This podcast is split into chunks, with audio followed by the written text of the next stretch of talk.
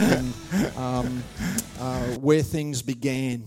Uh, so, as, as on the screen there is axiom, uh, a self evident truth or an established principle. And so, uh, with that, uh, we finished just when I went to Albania. We uh, were finished our series on praise and worship, where we spent most of the time in the Book of Psalms. And I'm still a bit in that mood, so I want to go back to Psalms there this morning. And I want you to turn to Psalm 146. Psalm 146. I'm going to read the whole psalm actually. Psalm 146.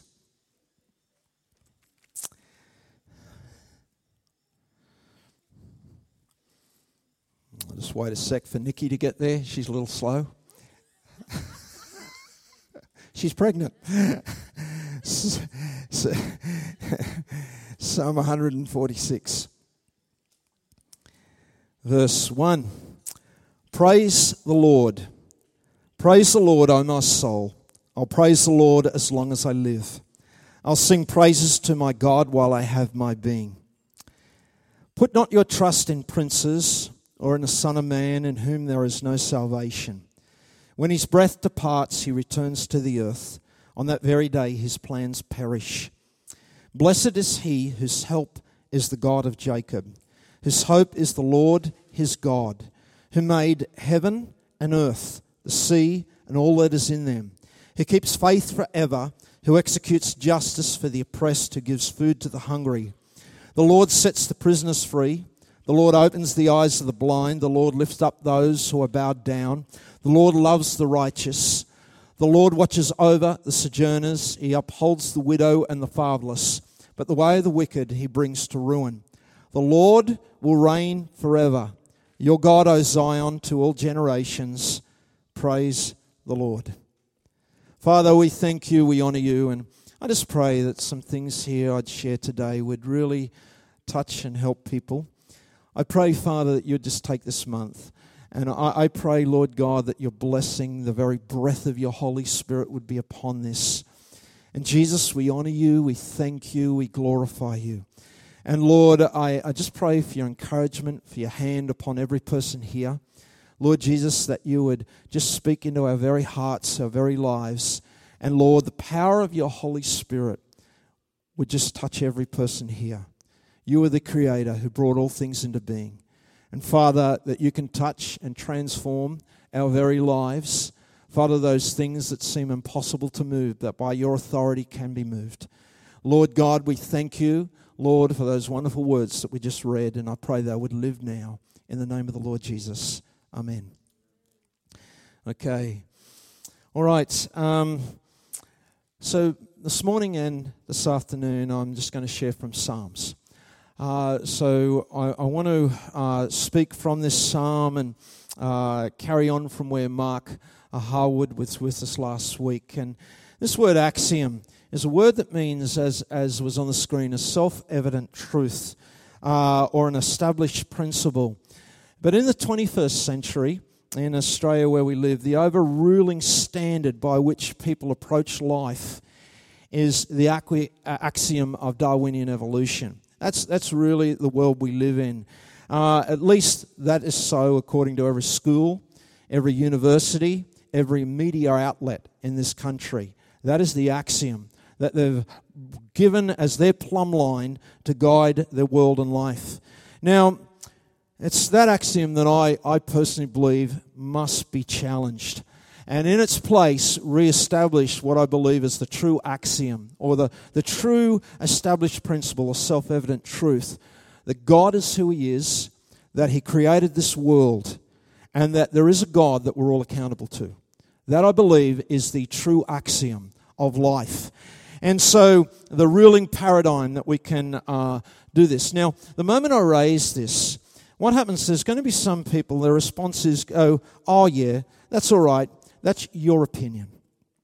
And they often, uh, you'll often hear these things, oh, that's your opinion. It's classic postmodernism where uh, everyone's truth is relative, your opinion, and, and, but you're out of line with the consensus of the masses, that hold differently to what we would hold. And so we sit as a church, as a, a, a minority in, in a world that hold an axiom that's very different to the world that we live in. Now, it's because of that I, I really wanted to come to Psalm 146 today. And, and so, with this, uh, my, my actual Bible puts this as heading Put not your trust in princes. And then uh, that's uh, in the ESV translation. So, with this here, uh, if we come, and uh, obviously my, my slides have been jumping all over the place, can we go back to, uh, hang on, I've got to find where I am. Some, I must have been going backwards. Can you maybe go back to the start, uh, Julie? Um, otherwise, I'm going to get hopelessly lost. Go right, yeah, right back to the. Uh, you can actually just click on the first slide. Yeah, yeah, there we go. Okay. So thank, thank you, Julian. I should take over there now. So, okay. So this psalm is the last of five psalms in the book of Psalms. I don't know if you ever noticed, but Psalms is in, uh, in five books. Uh, I call it the hand. Uh, you know, the beginning of the Bible opens with five books. I, I call it the hand. And so we have the hand of origins of all things, and there's always a balance with worship, uh, of, of the hand of worship. And so the book of Psalms is in five. And when you come to the end of the book of Psalms, there's five Psalms that all begin and end with this phrase Praise the Lord. Now, the word there, Lord, is the particular covenant name for God. And in actual fact, it's where uh, the original actually goes Hallel, which is praise. Uh, please behave. Hallel, Lu, Yah. Yah being that covenant name for God. Hallel, Hallelujah. And uh, okay, so Hallel, praise, worship. And these Psalms all begin with hallelujah, they end with hallelujah. Uh, and so, uh, boy, is that going slow or what is it? Uh, I'm going to have to do something about that. But anyway, let me just come there. So each of these Psalms begins and ends with that way. Now, I just want to just give a slight little outline of the way this is written. Uh, in outline, it just begins with praise the Lord, as I said, ends with praise the Lord. And in the Hebrew language, this is written as what they know as a chiasm or like an X. And, and it goes, Praise the Lord because God is our creator. And as our creator, He is then our sustainer, the one who upholds all things. And because of that reality and truth, coming back down, God is our King. And then for that reason, we are all to praise the Lord. Now, with this, I, I, I want to just say a few things too by way of observation just before we begin. In the first here, I want you to notice that as the beginning of the psalm, three times it goes, Praise the Lord, praise the Lord, praise the Lord. Now, with this here, uh, you know, we can nearly see a foreshadowing of uh, the New Testament revelation of God revealed in three co equal, co eternal persons Father, Son, and Holy Spirit. And so that begins this way, and then there is to be an act of a will in worship.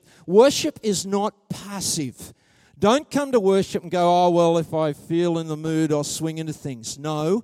The psalmist here says, you've got to speak to your soul. And you've got to go, soul, you're going to be at the center of the choir today. You've got to speak to your soul. And you got to not be passive. I will praise the Lord. I make a decision. I'm going to put myself at the center of the choir. But Sue off the stage and Nikki, I'm in there. I'm the center of the choir. That's what it says. And then it says, I will sing. I will sing to the Lord.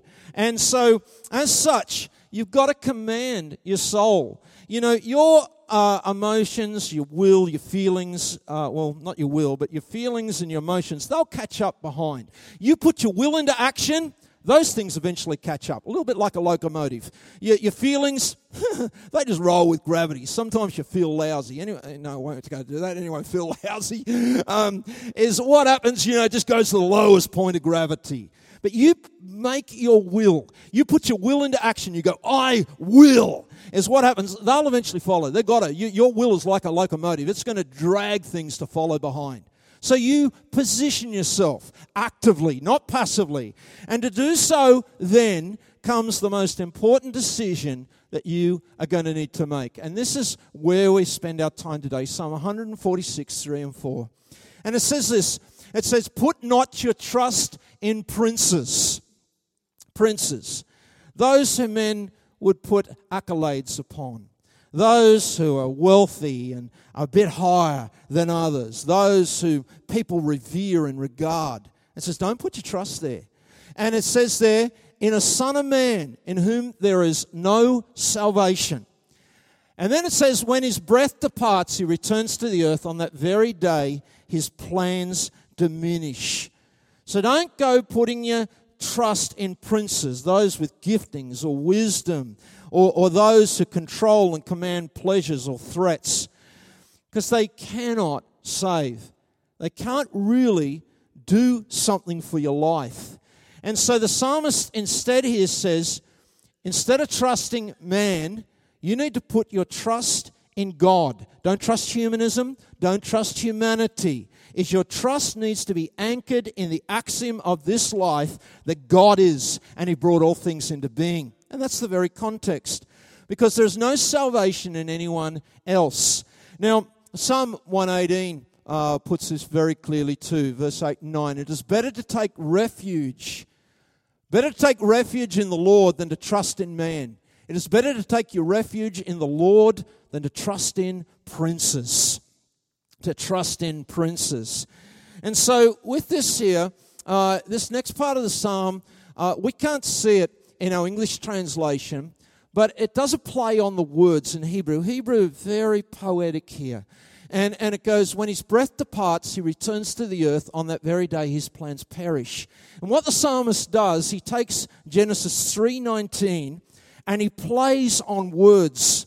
And the first word he plays on is the word Adam and uh, that is as in the Hebrew uh, here, Adam. But the word earth in Hebrew is Adama. So, in actual fact, Adam means dusty, and so the earth, Adama, and, and so it plays on this fact that Adam sinned and he returned to the earth. He was but dust, and to the dust he would return. And so, literally, this translation goes, Do not rely on men of dust who return to dust. It's a little bit like I, I, I used to work in the Department of Agriculture and often be out in the Northwest Plains. And, and when you're out there, you, you, you sometimes there you encounter a willy willy. You ever encounter one of those? And you get this wind, and sometimes they can really buffet you around. And you know, you get this, and, and it pulls up the dust, and, and it hits you and buffets you, and then all of a sudden, it's just gone. And all the dust just settles back onto the earth. That's mankind. Mankind comes up for a moment and exerts his influence. And sometimes people feel it can exert incredible influence. But then, after a while, it's gone and just settles back into the dust. And the scripture says it's a very, very poor soul who would trust in corrupt and dying mankind. Uh, a very poor place to put your trust. So the challenge is who are we going to trust? We're going to trust the Lord or we're going to trust mankind. So this issue is an authority issue. Whose authority are you and opinions are you going to trust?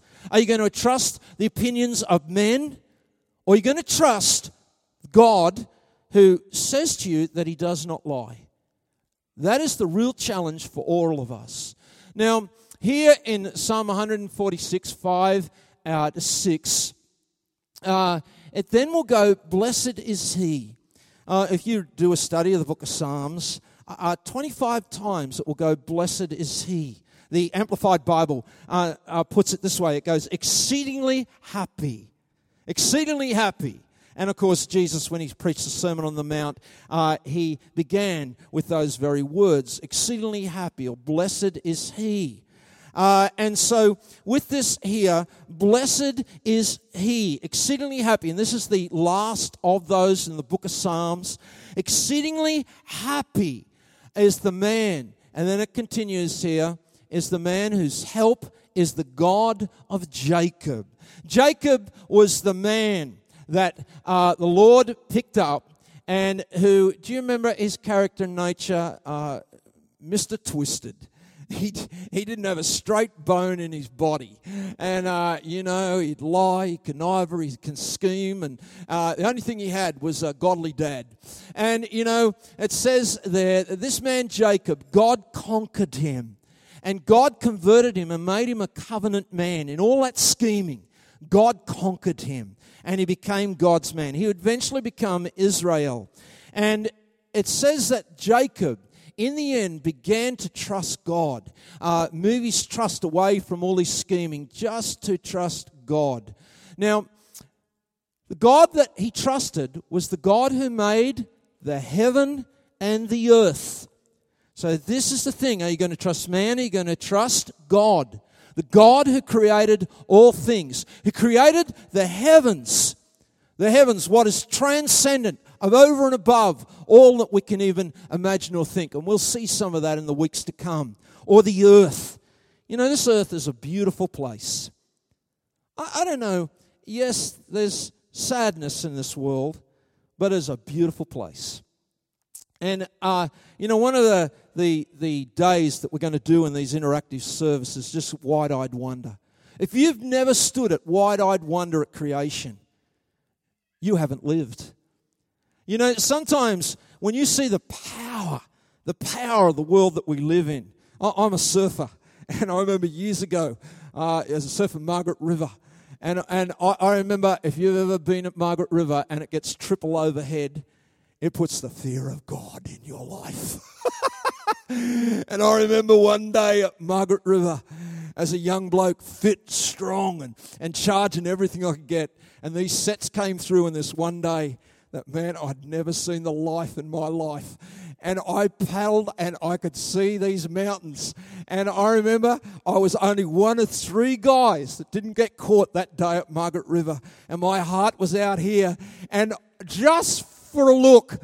I got on one of those mountains and I turned and I paddled to go, Will I take it? And I remember paddling and all these guys sitting below me just going, Ah! Oh, I tell you, did I feel good at that moment? but it was, oh, oh. If you've never done that, you haven't lived with creation. When you see the power when you see the majesty, uh, one time in America, and I stood right up next to a tornado. And, you know, I, I didn't even know what it was. I just saw this nice white cloud forming above me. And I'm looking at this bizarre sky and I'm going, I've never seen anything like that in my life. Next thing I hear this car horn, woo! This guy going, Get out of here! Get out of here! And, and I jumped out of the tractor, killed the tractor, jumped out of the tractor, hopped in his pickup, and as we sped off down the road, whoop, it puts its tail down. And then when you're up with power, you just go, Whoa! Wide eyed wonder.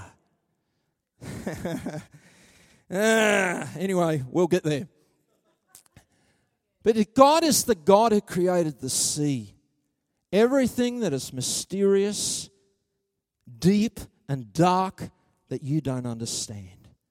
Such depths. Now, who are you going to trust?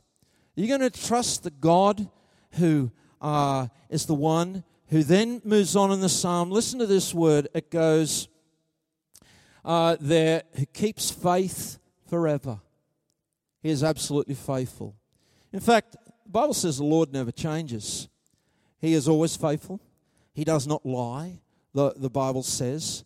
He is faithful. He is true. Yes, there's things in this world that mysterious and dark, but our God is faithful. He's faithful to the promises. He's faithful to trust. And he says he won't let you down. Now, it's that Lord that the psalmist exhorts us to put our trust within. Don't put your trust in princes. You see, there's a reason we're not to put our trust in princes, as gifted or as grand as they may be. It's because they too live in a fallen world, and we're all subject to the fallen prince of this world. And there is a fallen prince, the scripture says, that stands behind this world. You know, Ephesians 2 1 and 2 says, And you were dead in your trespasses and sins in which you once walked, following the course of this world, following, and what's the word? The prince of the power of this air, of the spirit now at work. The word work there in the Greek, I, have often mentioned this word, is a, a, Greek word called energeo. It's where we draw our word uh, energize from. Uh, and so uh, there is a prince of this world that's energizing humanity and this prince uh, has a plan, and that plan is to object and to block all people in coming to put their trust in that Lord who says he is faithful and true. Now, if we go right back in the beginning of Scripture, and I want you to notice the very first words that prince ever said. You know, in Genesis 3 1, now the serpent was more crafty than any beast of the field that the Lord God had made. He said to the woman, Listen to this, did God actually say? Now, what he does is he never gives a straight lie, he gives always half truths, but then he redefines what God has spoken. Now, the serpent questions the veracity of what God said on the day that man would eat from the tree, he would die. But the question comes You shall not eat of any tree of the garden?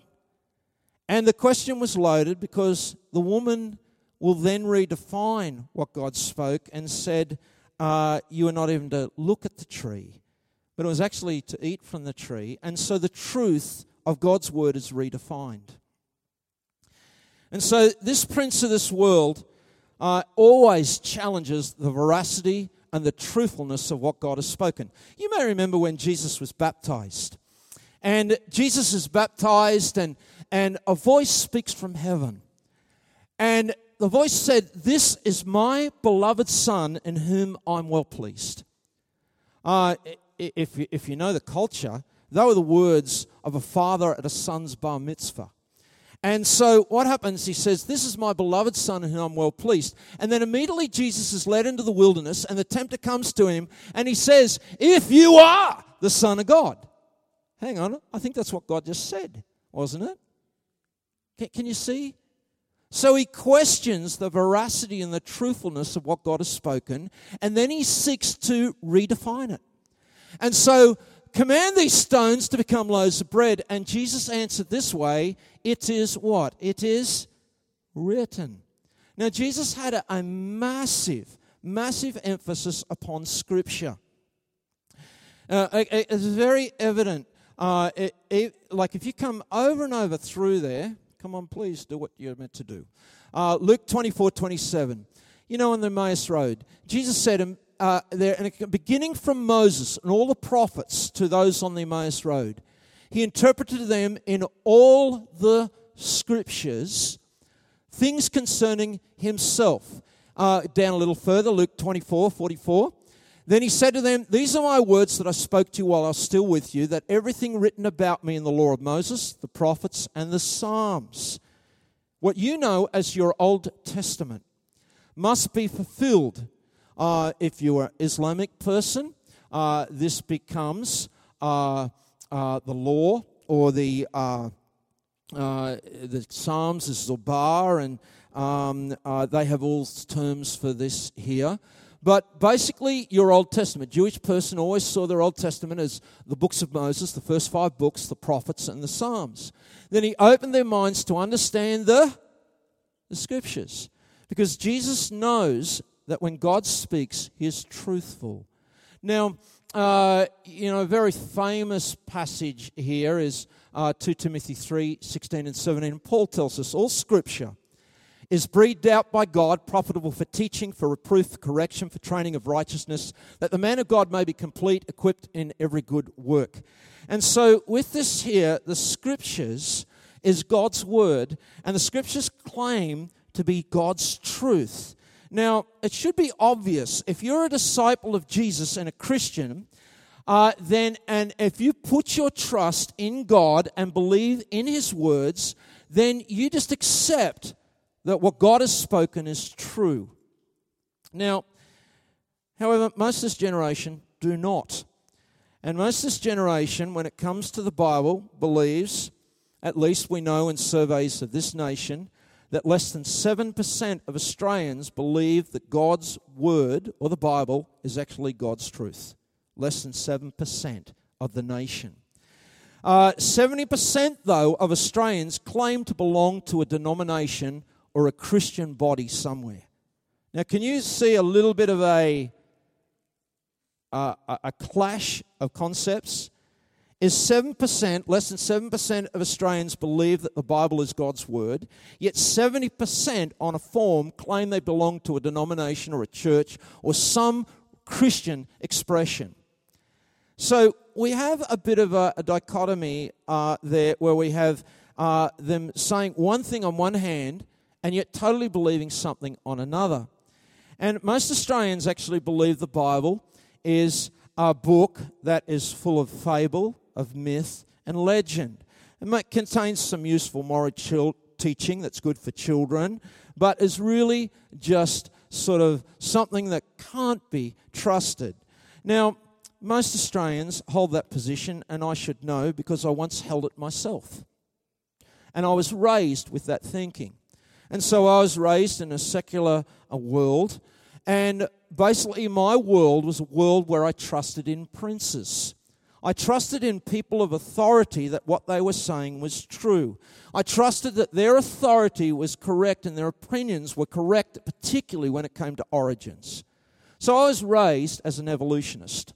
I was raised with that worldview. I didn't pray my father up in heaven. My father was up a tree. Uh, you know, I didn't believe that man was God's special creation. Uh, Auntie June was a baboon uh, from Goody U by way of the zoo. Uh, it was my worldview. It was what I was raised within. And I know uh, where most Australians at because I was raised with exactly that worldview. Now, that worldview or that grand axiom then became the plumb line by which all my peers, all my friends, all my world then aligned and, uh, and, and established their lives too. So there was no God to give account to. There was no responsibility in that regards. Is one just live your life, and if you're a, a person like I was, just be a nice guy and have a good time. Okay. Um, it's really probably where most of the people of this nation are at. And I think uh, it's very accurate, that description, particularly of my life. And so for the first 18 years of my life, that's exactly how I lived. Now, what happens there if you understand? I didn't understand the time I lived in history. I didn't understand the shifts of thinking that occurred through time. I was just a young guy growing up as a teenager in the 1970s. You remember the 1970s? Anyone here? uh, some of you go, no, I can't even remember the 1980s. Haley Ross goes, I don't even think I remember the 1990s.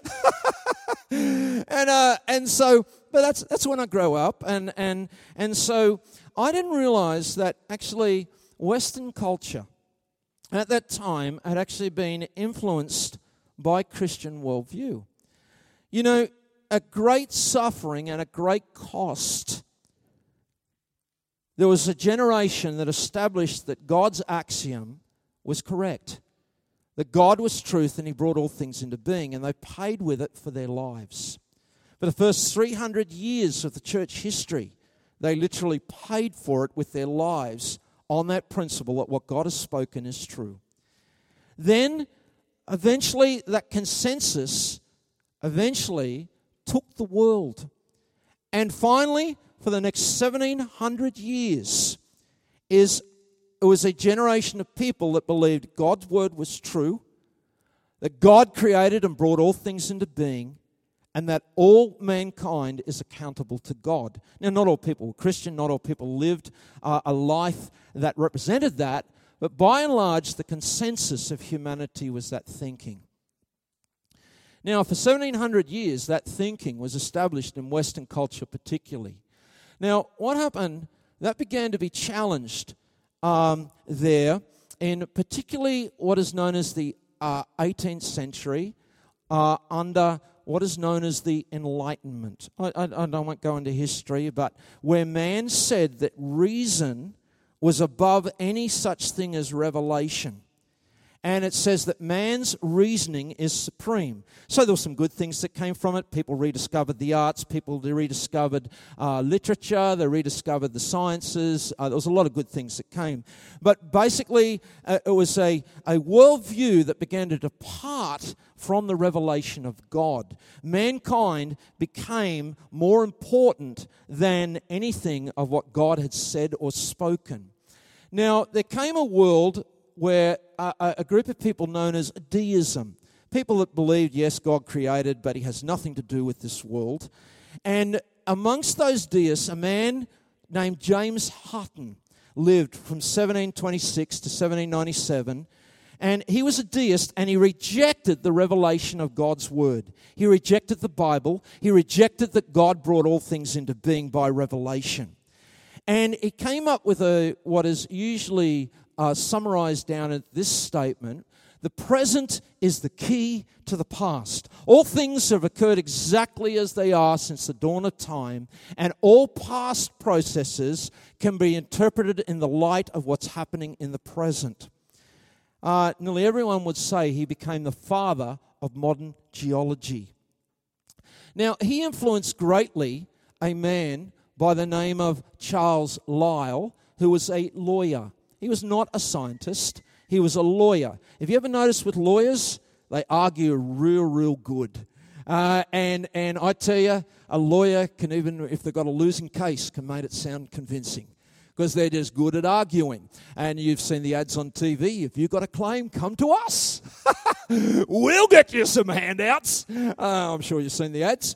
And, um, and, and, and no offense to the lawyers in the room. I, I apologize. I roll it. You know, I said something there a while back and I offended people, and I never mean to offend people. So we love lawyers. Can I just say that?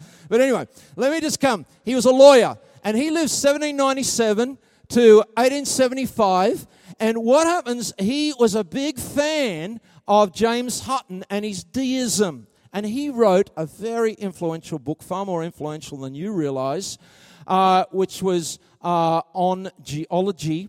But he did so with this premise, and I want to give you the exact quote as it comes from him of why he did what he did. Listen to the quote to free science of geology from who? From Moses. In other words, he wanted to divorce the scientific world of what had held consensus over science for millennia. And that was to divorce the science of geology from Moses, from those first five books of the Bible. Now, he wrote a book called The Principles of Geology. And in that book, uh, he had some very strong views, but basically, these were his three premises in the book to dismiss, to dismiss all biblical accounts of Earth's history. So there was no Noah's flood, there was no creation where God brought all things into being. And so that was removed from his worldview. He then sought to prove that all geology could be interpreted by gradual processes. The present is the key to the past, taking James Hutton's few uh, views further.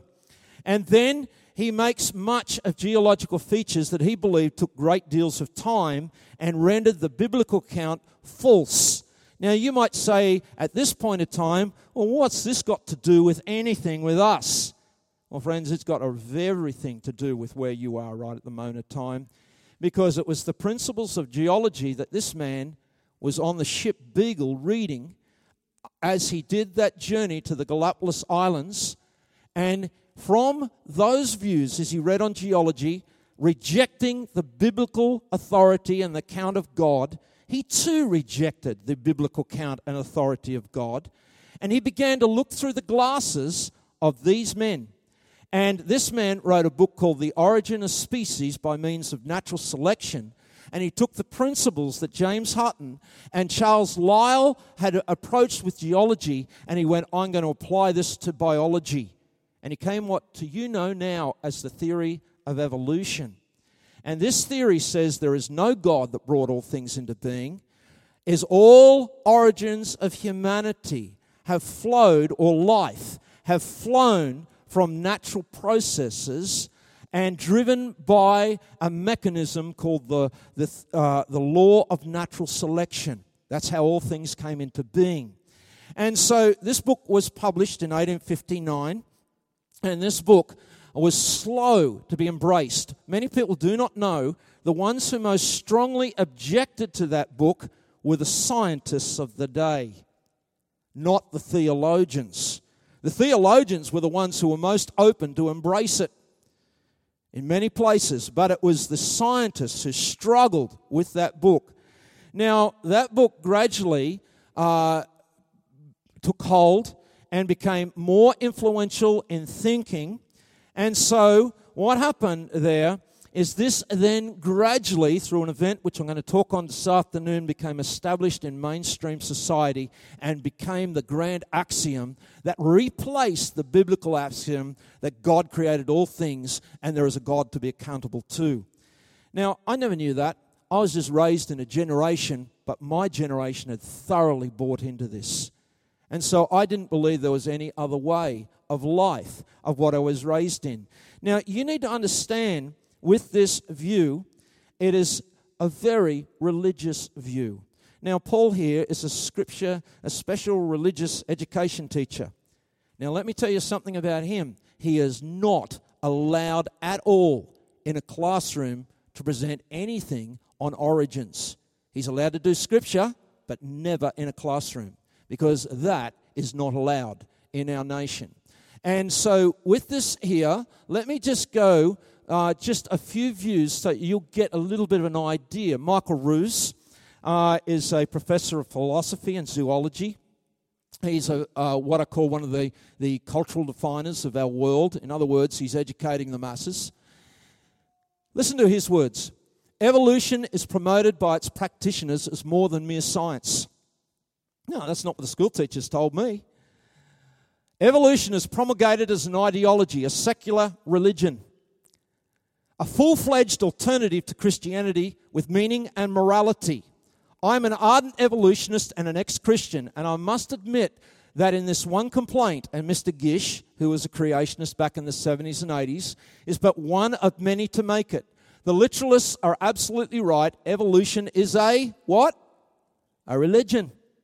This was true of evolution in the beginning, because that's where its origins came from, men rejecting the revelation of God. This was true of evolution in the beginning, it is true of evolution still today. Therefore, evolution came into being as a kind of secular ideology, an explicit substitute for Christianity. But there is now only one view that is allowed to be taught in schools, universities, or any form of academia or allowed in the media. Okay, one view. Now, maybe you need to listen to another person just so you don't think that Michael Ruse is alone. Uh, Professor Richard Lewontin uh, professor uh, here of uh, geneticist. He's self proclaimed Marxist, uh, and he uh, is at the University of Florida. I want you to listen to his words. Our willingness to accept scientific claims that are against common sense is the key to an understanding of the real struggle between science and the supernatural. We take the science, side of science in spite of the patent absurdity of some of its constructs. In spite of its failure to fulfill many of its extravagant promises of health and life, in spite of the tolerance of the scientific community for unsubstantiated just so stories, because we have a prior commitment, a commitment to materialism. It is nothing, it is not that the methods and institutions of science somehow compel us to accept a material explanation of the, th- of the phenomenal world, but on the contrary, we are forced by our prior adherence to material causes to create an apparatus of investigation and a set of concepts that produce material explanations, no matter how counterintuitive, no matter how mystifying to the uninitiated. Moreover, the materialism is absolute because we cannot allow a divine foot through the door. Now, friends, I was never taught that that was the view of many of the architects, that this was religion. I was always taught this is rational, this is reason, this is science. And so by the time I did my high schooling, the time I was brought up, I unquestionably embraced everything that my princess taught me, without question. And, you know, is uh, there uh, no one of my friends, no peer ever questioned the grand axiom that we'd aligned ourselves to. It was just our reality, and we just eat, drink, be merry, for tomorrow we die, although we didn't think much about the latter. And so that's how we lived our world and life. Okay? Now, can I just do a slight little diversion just for a moment? And uh, we're, we're, doing okay for time. So you're doing okay? Yeah. Okay. Uh, I want to just do a slight digression. That's going to be very important for what I say next. But all of that reminded me somewhat of a children's story that I was very aware of, of a young guy. And I was a big fan of Hans Christian Andersen. Uh, if anyone remembers, you know, The Little Mermaid, Thumbelina, and he was a Danish children's writer back at the beginning of the 19th century. Now, he wrote a, a, a particular uh, children's story called The Emperor's New Clothes. You possibly remember the story. And I want to read Wikipedia's little summary of this, just so you'll capture this. And then I want to just bring this home a little. It's, the story is about a vain emperor who cares nothing except wearing and displaying clothes. And he hires two swindlers who promise him the finest, best suit of clothes from a fabric invisible to anyone who is unfit for his position or hopelessly stupid. Now, the emperor's ministers cannot see the clothing themselves, but they pretend that they can for fear of appearing unfit for their positions, and the emperor does the same. Finally, the swindlers report that the suit is finished. They mime dressing him, and the emperor marches in procession before his subjects. The townsfolk play along with the pretense, not wanting to appear unfit for their positions or stupid. Then a child in the crowd, too young to understand the desirability of keeping up the pretense, blurts out that the emperor is wearing nothing at all, and the cry is then taken up by some others. The emperor cringes and suspects the, the assertion is true but he continues on in the procession. Now, I want to read the, the end of the Emperor's New Clothes. I just want to end, read the very end of the little story of Hans Christian Andersen. And it's reported that Hans Christian Andersen put this into the publishers. And right before it was printed, he rushed in and says, I've got to change the story before you publish it. And he went and he changed the story to this ending. And I want to read this ending because this is what he intended and I believe it nearly became prophetic for the generation that were going to come from him. So off went the emperor in procession under his splendid canopy. Everyone in the streets and the windows said, Oh, how fine are the emperor's new clothes! Don't they fit him to perfection? And see how long his train is. But no one would confess that he couldn't see anything at all, for that would either prove him unfit for the position or a fool and an imbecile. No costume the emperor had worn before was ever such a complete success. But he hasn't got anything on! A little child cried out.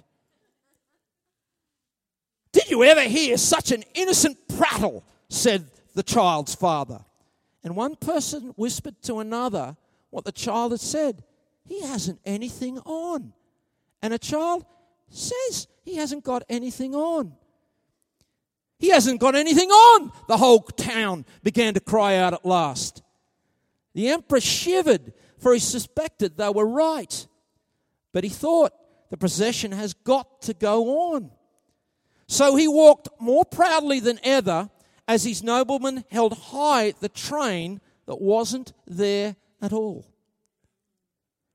Now, how does that connect with me? As friends, I was raised in a generation that never questioned the axiom that they'd aligned themselves to. Can I just do this for you, just for a moment? This is what I was taught in school. Number one, Exhibit A peppered moths, Biston betularia. And through uh, industrial pollution, once white trees became darkened, and then these moths sat on trees, and the birds came and picked off the white moths that were exposed on the dark trees, and then the Industrial Revolution reversed, and then the process happened in reverse. There you go, natural selection in its full. Um, a lot of people don't know, but natural selection was well and truly established principle before Charles Darwin ever came up with natural selection. It was recognized by creationists, and it was always recognized as a fine tuning principle. But that was what I was given as Exhibit A, now known today as a complete fraud. Fraudulent science.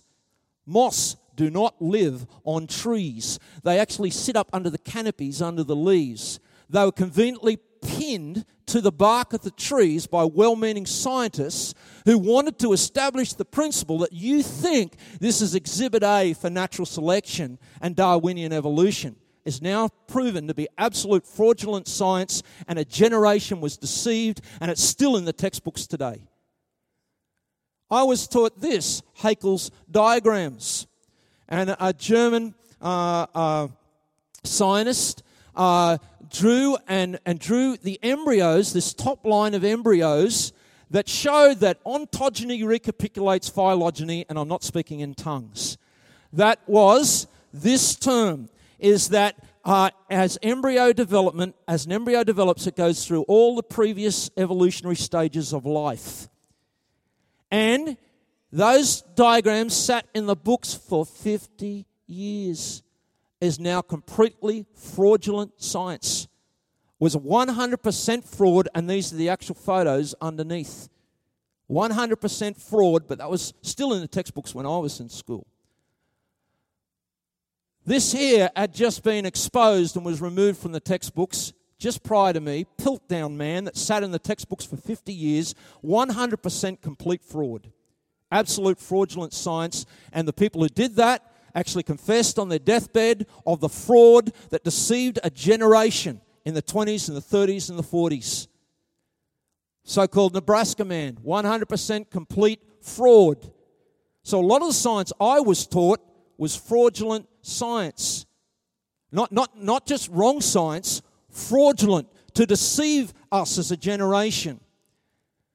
I was taught this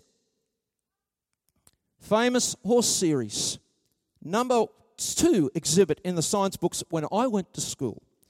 And this is what was said is that, you know, as we trace the fossils, we can get this lovely graduation of, of you know, uh, uh, mini horses that developed and then developed three toes and then finally single toe and, and, and, and, and these lovely diagrams, now known to be absolutely false science is because now horses have been discovered below even this line, and they now know these creatures were hyraxes and weren't even horses at all.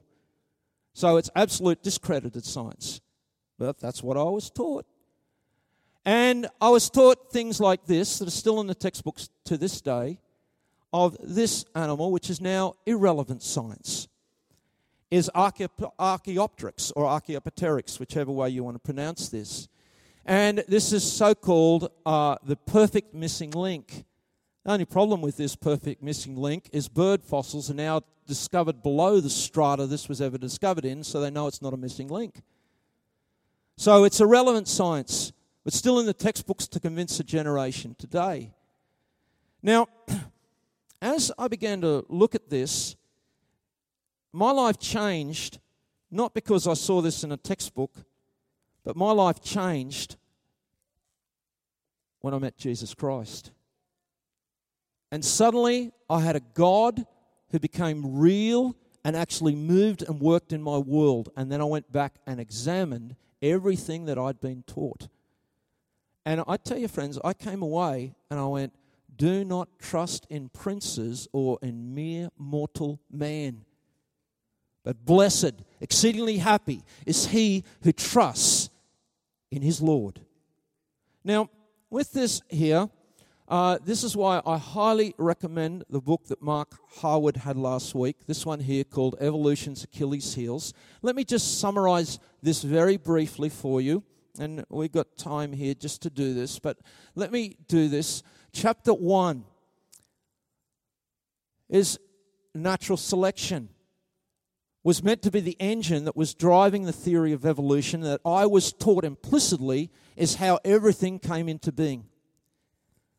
Was once seen as the engine room to drive the theory of evolution.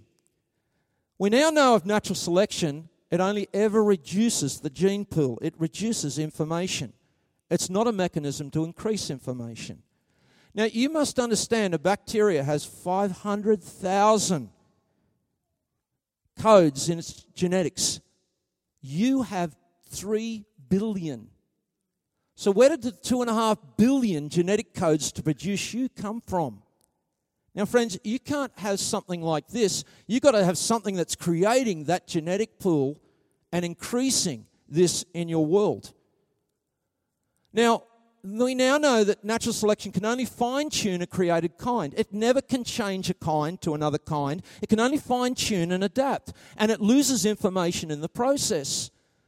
It breaks things and creates no new features, and it is blind.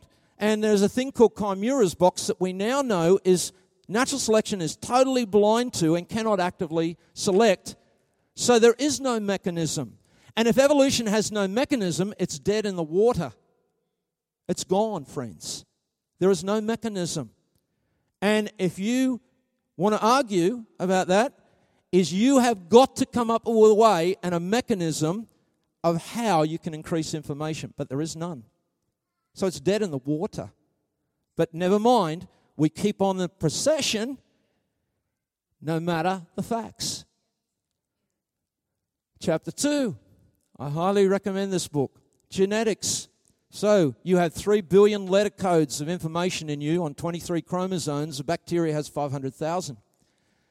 Now, we now know bad mutations add up more quickly than the removal. So, every generation of humanity has 100 new mutations. I'm sorry, baby. Uh, 100 new mutations a generation, which means that genetic load, we can even predict when humanity is going to cease on Earth because it's all going downhill. But I was taught it was all going uphill. And we now know that DNA is the most sophisticated language system that's ever been deciphered. Now, who knows computers here? Computers work on base 2 and they work on linearly. Now, DNA doesn't. It's base 4. Let me explain how it works. It works linearly, it works by section by section. In a 3D molecule, it works in 3D and it works over time. There is no language system that's ever been deciphered amongst men that is that complicated. And junk DNA is now known to be probably the greatest blunder in science because of evolutionary theory. It's now junked. So, junk DNA is now junked because they now know it all codes. They just didn't understand how it worked. And we know that programming of this mechanism is so robust that even with loads of mistakes, it can still operate. But a computer program, one mistake will shut your whole program down. If you're like me, oh, Bill Gates gets some adjectives every now and then. Anyone there? Okay, friends.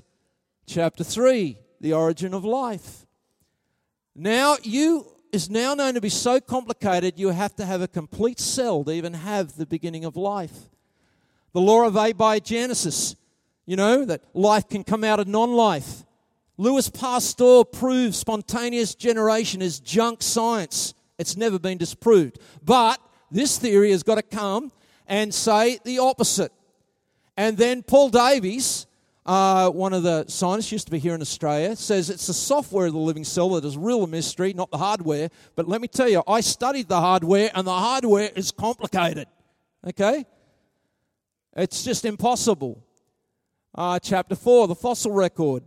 Better sits burial under a global flood than, and by environment than anything by time and lack of intermediates. No explanation for Cambrian explosion, offset fossils, polystrate fossils. On and on it goes. Chapter 5, the geological record. Better fits catastrophe, exactly as the Bible speaks of.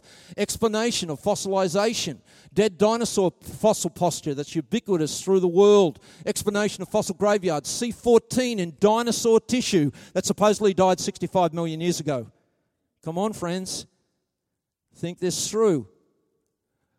Chapter 6 uh, radiometric dating based on credible assumptions, but even diamonds, which are meant to be 3 billion, billion years old, can be radiometrically dated, which means they're very young.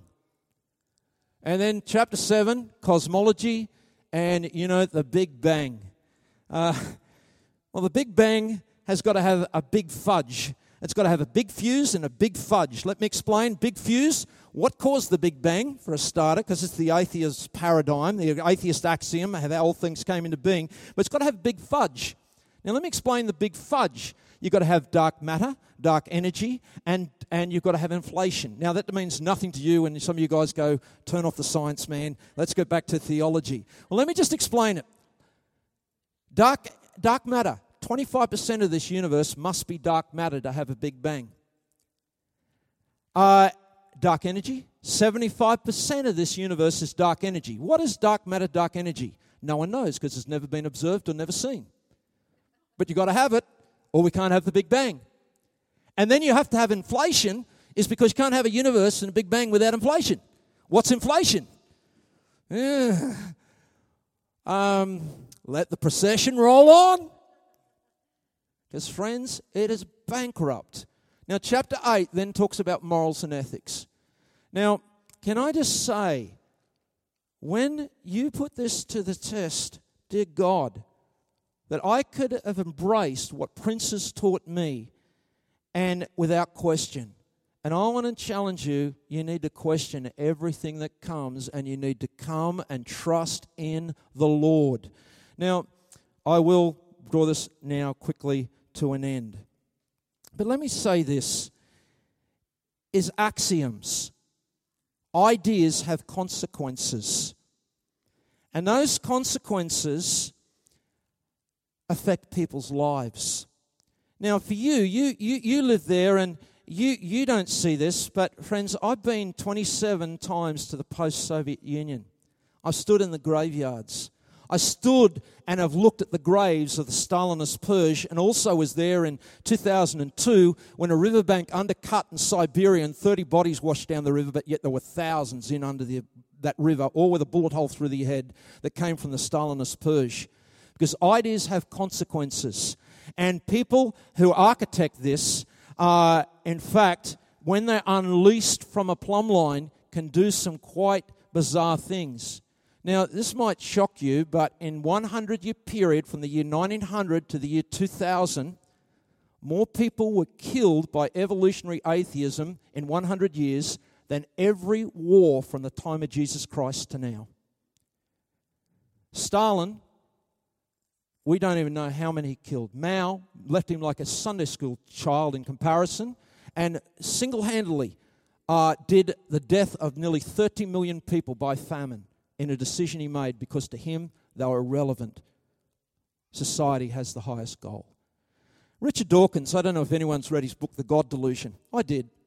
And uh, I read the book, and there was one, a few statements I, I had to slightly smile about.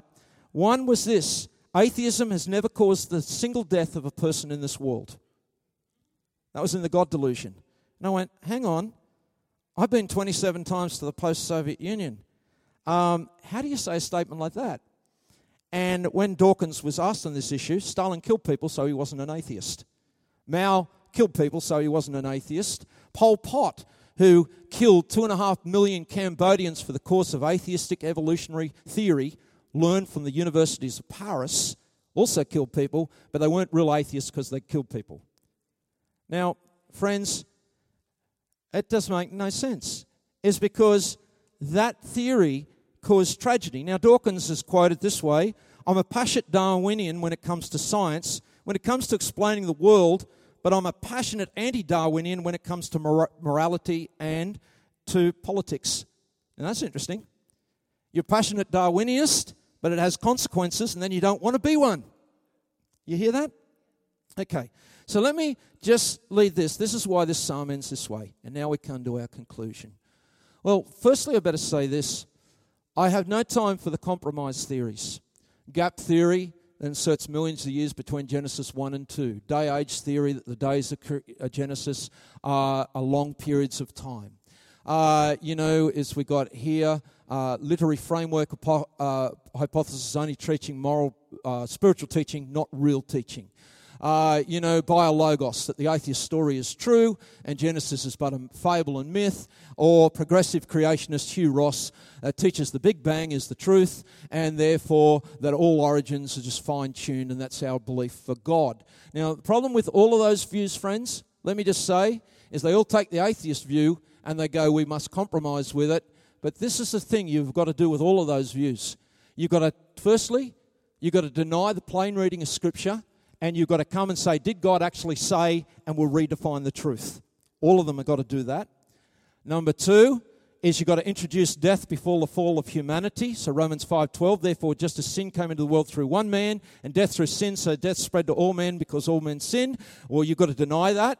And then thirdly, is you've got to contradict Jesus Christ on his teaching on origins and the scripture. And in Mark 10 6, he just says, But from the beginning of creation, God made them what? So when did man begin? The beginning of creation. All those other views say, no, it didn't. We redefine it. Now, so let me come now to our end. Trust in man, not. Uh, I'll put that round the other way. Do not trust in man. Trust in the Lord. Let me just refer you to Psalm 146. Listen to this. I love these words. It just goes there.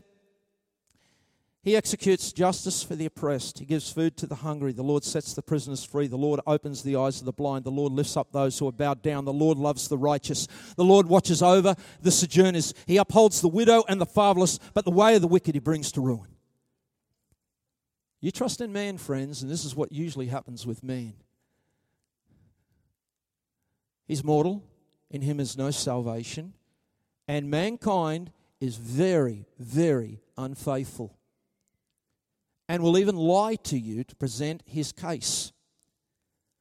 And men have got this great ability to press other people, to be insensitive to the hunger, as Mao was to 30 million Chinese to bind his fellow man, to close the eyes of other people, to crush the weak, loves unrighteousness and sinfulness, insensitive to strangers, crushes the orphan and widow, and upholds wickedness. And friend says, don't put your trust there. Come to God who is creator and Savior, who is absolutely faithful, who gives justice for the oppressed, food to the hungry, sets prisoners free, opens the eyes of the blind, raises those who are bowed down, loves righteousness, protects strangers, supports orphans and widows, thwarts the way of the wicked. Who are you going to trust, friends? Now, all of those words there, here, Psalm 146, it's believed by theologians, are repicked up and quoted by Isaiah. This is how we end. Isaiah 61, 1 and 2 The Spirit of the Lord is upon me because the Lord has anointed me to bring good news to the poor. He sent me to bind up the brokenhearted, to proclaim liberty to captives and the opening of the prison to those who are bound, to proclaim the favorable year of the Lord. It was those words that Jesus read in his first sermon when he went into Nazareth's synagogue. And he quoted those words. And he quoted those words that he is that good Lord of Psalm 146. And so 146 ends this way The Lord will reign forever. Your God, O Zion, to generations. Hallelujah. Hallelujah. Hallelujah. Praise the Lord. Hallelujah. I will praise the Lord. I will sing. I make a choice and I'm going to worship my God over and against the ways of men and I take my stand, even when things are mysterious and deep and I don't fully understand. I'm going to trust my God. And I'm going to stand there and I come to Jesus Christ who never, ever lets us down. And I will praise the Lord. It's because this reason. You know, Jesus said, Today the scripture has been fulfilled in your hearing. Let me end with this. Because Jesus Christ is the same yesterday and today and forever. You can trust Him. You can absolutely put your trust in Jesus Christ. He is the one who created us, He's the one who saved us, and He's coming again. And I want us to stand and I want us to sing. Hallelujah. And Angie, you get back up here and sing that song. That's just a great song. And uh, wherever you are, I, I, do say please. I shouldn't say it like that, should I? and friends, Jesus Christ is the same Lord who brings healing to the sick The same Lord who brings freedom to those who are bowed down can restore the brokenhearted. If you're crushed in spirit, the same Jesus Christ can make you a whole person. Let's sing this song and then we'll just open up a prayer today. And, and I, I think Jet uh, will carry on with this there in a little bit. But God bless you and let's sing and let's choose to worship our Lord. Amen. Amen. It was finished on that day. Death was beaten, all darkness was slain. All his passion